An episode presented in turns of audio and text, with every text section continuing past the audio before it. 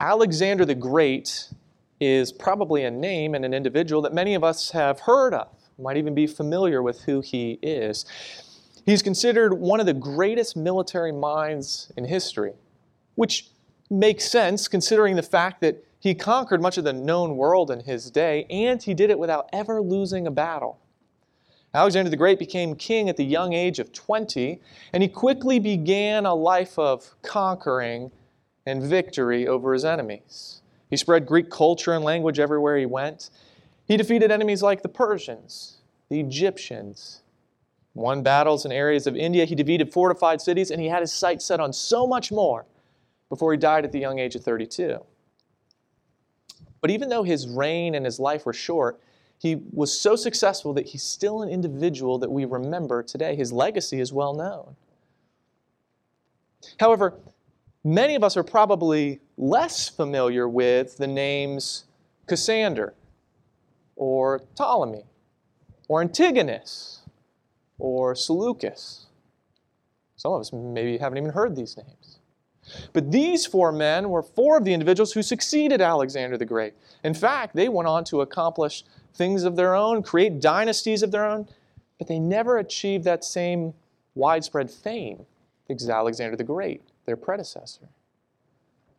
See, Alexander the Great, he left a, a tough legacy to live up to. That's because there's no one quite like him. And there was another leader in history whose name and legacy are well known. I was thinking about this week, and his name was Moses. And Moses was called by God to lead the nation of Israel out of slavery in Egypt. And he led the people for decades. He's described in the Bible as a prophet unlike any other, who was empowered by God to do miracles. The Bible described Moses as the most humble man on the face of the earth. The Bible tells us that the Lord would speak to Moses face to face as one speaks to a friend. Now, you see, Moses is someone I'm sure we're all familiar with because there was no one quite like him. So I wonder how many of us are familiar with the man who succeeded Moses. That man was Joshua. Now, when Joshua stepped into this role of leading the Israelites, he wasn't some nobody that the Israelites had never heard of. No, in fact, Joshua was already a leader of his tribe, the tribe of Ephraim. He had experienced slavery and hardship in Egypt, seen the miracles and power of God delivering them from all that. Joshua was a soldier. In fact, he led the Israelites to victory over the Amalekites. You can read about that in Exodus chapter 17. He was the personal servant and aide to Moses. And Joshua was one of the 12 spies that was sent to check out the promised land under the leadership of Moses. Some of us might be familiar with that story. When those spies returned to the nation of Israel, two of them, Joshua, another spy named Caleb, they encouraged the people to go and take the promised land like God had commanded. Unfortunately, the nation decided to listen to the 10 other spies who convinced the people no, we can't do it. We can't go in there and defeat those people. They're too big, too strong. Unfortunately, the nation listened to those 10 men. And because of that, God said that Israel would wander in the wilderness for 40 years until that rebellious generation had passed away. They would never enter the promised land. But he did say that Joshua and Caleb would. Those years had gone by, and now God had called Joshua to lead Israel into the promised land. This was a big load laid on the shoulders of Joshua. I mean, he was stepping into the leadership role left by Moses. That's a tough legacy to live up to. And although Joshua had some experience as a leader, he had learned from Moses and he had been called by God, I still wonder if Joshua had a measure of anxiety or uncertainness or maybe even fear. I mean, after all, this was, was a commission not to lead the people around a desert land, but a commission to lead them into a land filled with enemies. This was a calling to lead people into battle. And this is Joshua's story. And we're going to start studying it together as a church. If you have a Bible, go ahead and turn to Joshua chapter 1. Joshua chapter 1. If you don't have a Bible, please feel free to use one of the Bibles under the chairs in front of you. If you'd like to use one of those, you can turn to page 169. Page 169, Joshua chapter 1. We're going to be learning from this new leader in Israel where to find our source of strength and courage in life's difficulties. Joshua chapter 1. Let's begin in verse 1. It says this. After the death of Moses, the servant of the Lord, the Lord said to Joshua, son of Nun, Moses' aide, Moses, my servant, is dead. Now then, you and all these people, get ready to cross the Jordan River into the land I'm about to give to them, to the Israelites. I will give you every place where you set your foot, as I promised Moses. Your territory will extend from the desert to Lebanon, and from the great river, the Euphrates, all the Hittite country, to the Mediterranean Sea in the west. No one will be able to stand against you all the days of your life. As I was with Moses, so I will be with you. I will never leave you nor forsake you.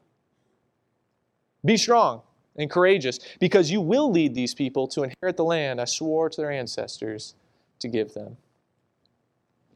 And let's pause right here. Keep your place in Joshua chapter 1. We're going to come back to it. So Moses had died. We talk about the end of an era.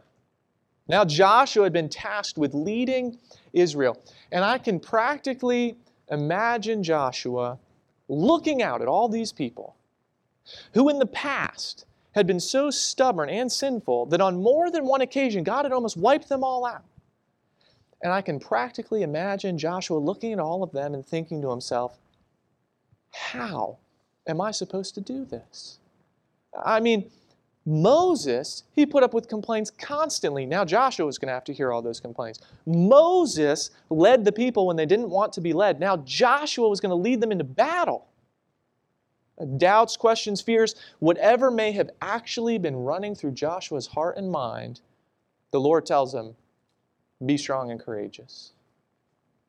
You see, this was not the time to melt back in fear like the Israelites did 40 years earlier when they listened to those 10 spies and rebelled against God's commands. This was not the time to move backwards into the safety and security, the familiarity of that life they had grown used to in the wilderness. This was the time to boldly step into the land that God had promised them. So, Joshua, you see, he needed to be strong and courageous. But where, where would this strength and this courage come from? Well, you may have noticed that the Lord, the Lord made several promises here. He promised to give the Israelites every place their feet touched as an inheritance. I don't know about you, but after hearing that, I'd be getting ready to run marathons all over the promised land when we made it there. God promised to give Joshua victory all the days of his life. Well, that'd be reassuring. They were going to a place with battle hardened nations who were well accustomed to the art of war. But personally, I think that the greatest promise is when God said, As I was with Moses, so I will be with you. Never will I leave you, nor will I forsake you. How would that make you feel? How would that make you feel? To hear God say, Hey, remember Moses? Who I talked to face to face like a friend, times without number. You remember Moses, that man I plucked out of obscurity to lead my people Israel out of slavery, who I empowered to do miracles? I am going to be with you as much as I was ever with him. And I will never leave you. Would that make you strong and courageous, believer? to hear the God of all creation say, I'm with you. I always will be. How'd that make you feel? Believer, I don't know what difficulty you are going through right now in your life. What cancer or health issue or financial loss or lost relationship. I don't know what spiritual difficulty you are going through right now what temptation, discouragement, doubt, or fear. But what I do know is that God has said to you and me in Hebrews chapter 13, verse 5, He has said to us, Never will I leave you, nor will I forsake you. God said that to us, believers. That same promise, the God of all creation has promised to never leave us, no matter what difficulty or circumstance we are facing, Christians. The source of Joshua's strength and courage was to be found first and foremost in the presence of God, who would be with him wherever he went. In the same way, our source of strength and courage in our trials, our difficulties, our spiritual battles is to be found first and foremost in the presence of God who is always with us. Our God will always be with us. Jesus said he'd be with us till the very end of the age. So, believers, whatever you are going through, know that we can be strong and courageous. That God has said in His Word that His strength is available to us to overcome temptation, that His comfort is available when we need it, that His provision is there when we are in need. You're not alone. God is always with you. You can always go to Him in prayer. You can always find great strength in His promises and in His presence. So we can be strong and courageous. But sometimes, sometimes we might hear that and then we forget about it shortly afterwards. Sometimes we need to hear an encouragement more than once. Seems that that was true for Joshua too. Look at verse 7. God is still speaking. He says, Be strong and very courageous. Be careful to obey all the law my servant Moses gave you. Do not turn from it to the right or to the left, that you may be successful wherever you go. Keep this book of the law always on your lips. Meditate on it day and night, so that you may be careful to do everything written in it. Then you will be prosperous and successful. Have I not commanded you? Be strong and courageous. Do not be afraid. Do not be discouraged, for the Lord your God will be with you wherever you go. You see, again, God tells Joshua, Be strong and courageous, very courageous. Again, he promises to be with him wherever he goes. But it wasn't just that Joshua was commanded to be strong and courageous, we find that he was also commanded to keep God's word. Now, Moses was the author of the Pentateuch, the first five books in the Bible Genesis, Exodus, Leviticus, Numbers, and Deuteronomy. That was the extent of God's written word up to this point. And Joshua needed to pay attention to God's word. God commanded Joshua to be careful to obey all the law written in Scripture, to not turn aside to the right or to the left. Now, is this the way that we treat God's word and His law in our lives? Is that how we approach the Word of God? See, I think, I think sometimes we approach it a little differently. Think of it this way you know, as people, just in general, we look at the laws of society that man has made, and if we're being honest, we know that there are laws that most of us we would never break, like, like murdering somebody. But then there are other man made laws that we kind of see some gray areas being in there. Know, they're a little subjective to us. Let's all be honest. We all see the speed limit as the speed limit plus five, and that's the minimum, or you're going too slow. And you can try and say I'm the only one who thinks that, but I've been out there driving on the road. I see, see what everyone does. In fact, as one of my siblings told me when I started driving, they said, Andrew, just remember when it comes to the speed limit, nine, you're fine. Ten, you're dead. Don't do that. Because there are laws like this that we, we look for some wiggle room in them, don't we? Little gray area. And sometimes, unfortunately, we take that same mentality and we bring it over to God's law. And we admit that some of his commands are serious, but others, sure, we'll admit that God says taking his name in vain is sin, that lust is equal to adultery, that lies shouldn't leave our lips, that we shouldn't gossip, that we shouldn't forsake the assembling together of the body of believers. But these are just examples of a few of God's commands that many Christians see as gray areas. Not that important.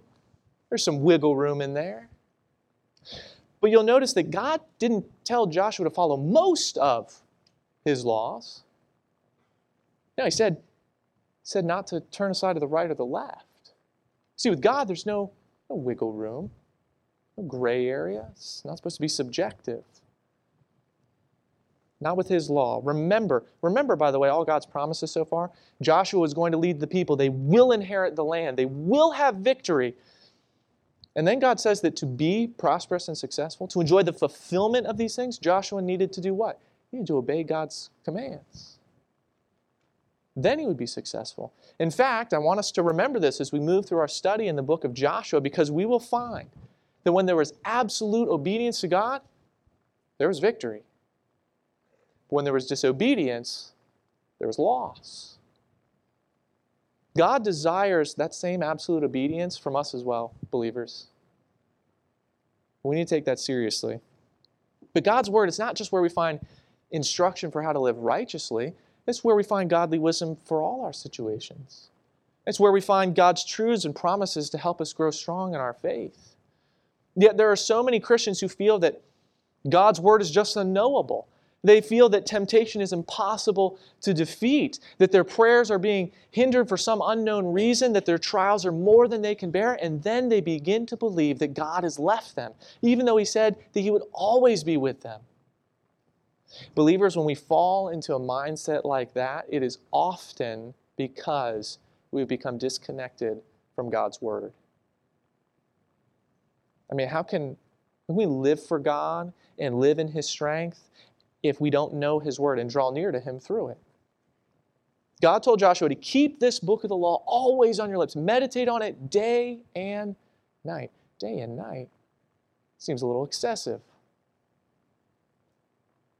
Didn't God tell Joshua three times to be strong and courageous? Meditate on it day and night. It's because we need to hear the same truth a lot of times. We tend to be forgetful as people. And the most important things for us to hear are the words of God to us. That's found in God's Word. So we need to ask ourselves, believers, do we, do we meditate on God's Word day and night? Can we say that that's true for us? Because if we don't, then we shouldn't be surprised when we struggle to feel the Lord's presence. We shouldn't be surprised when trials seem too much, when sin always seems to have victory over us, and when we struggle to understand God's will. We shouldn't be surprised if we're not spending any time with the Lord and His Word. If we want to be strong and courageous in the pursuit of God's will in our lives, in our spiritual battles against sin, in the trials we face, then like Joshua, we need to realize that strength and courage, the strength and courage we need, it comes from obedience to God's Word. See, in God's Word, we find the knowledge of how to live for Him. We find the encouragement of His promises and the wisdom that we need for all things.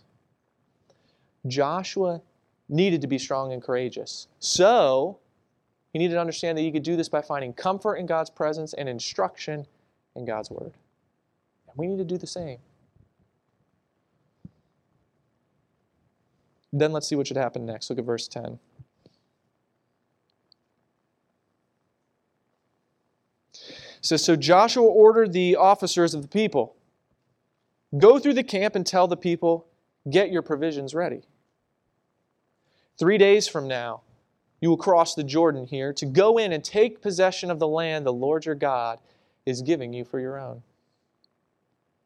But to the Reubenites, the Gadites, and the half tribe of Manasseh, Joshua said, Remember the command that Moses, the servant of the Lord, gave you.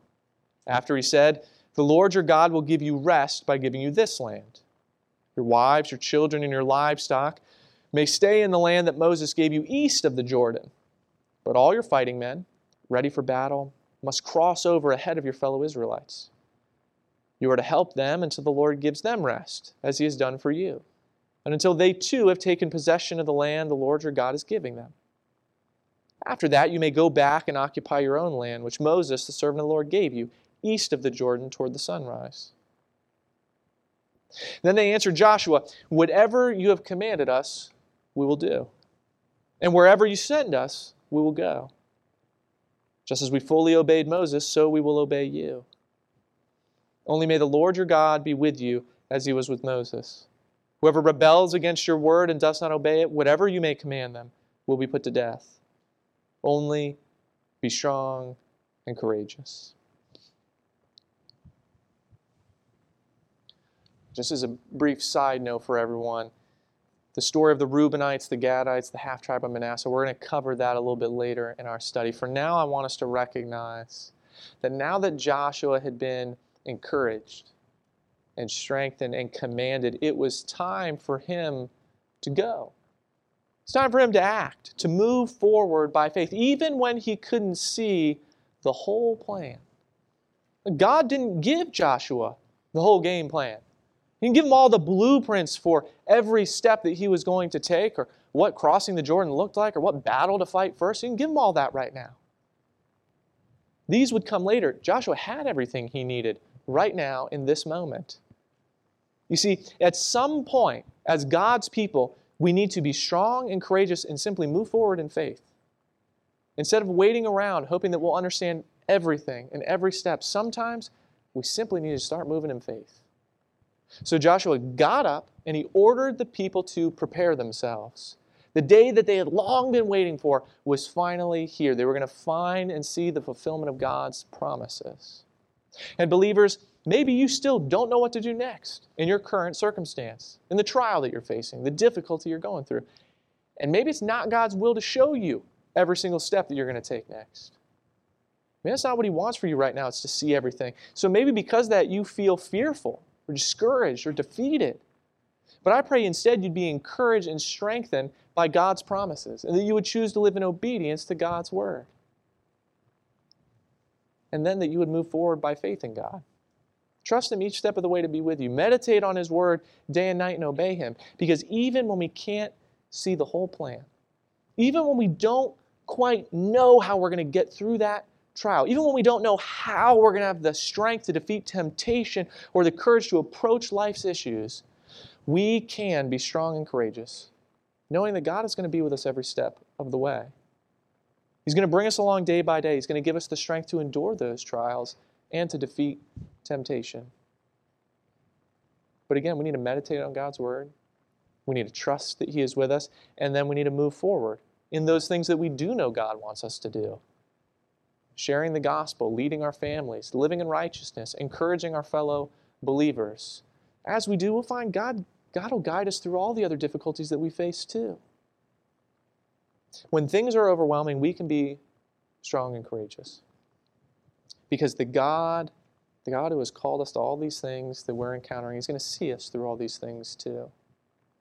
As Joshua and the Israelites stood on the brink of entering the promised land, God brought some incredible encouragement to Joshua. Joshua had just lost his, his friend, his mentor, his role model when Moses died. But Joshua wasn't alone. God was still with him, and God's purposes and promises would continue. Now, Joshua, he just needed to move forward. As he did that, he needed to trust in God and obey his word. And again, we need to do the same thing. So, believers, remember this truth this week, regardless of what it is that you are facing. Remember the truth that we don't need to live in fear and defeat because God has given us all that we need for victory. So, we don't need to live in fear and defeat. Once we recognize that truth, that's when we need to start moving forward and living for God. See, in God, we find the strength and courage for our spiritual battles and for our daily trials. But we need to ask, do I really trust Him? Do I seek God out in His Word day and night? Do I lean on Him?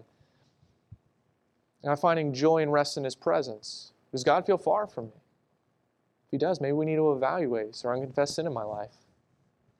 Am I ignoring truths in God's Word and the commands that He has given me? Am I ignoring what I know is His will in my life? For some of us, there are a lot of things we may need to evaluate this morning.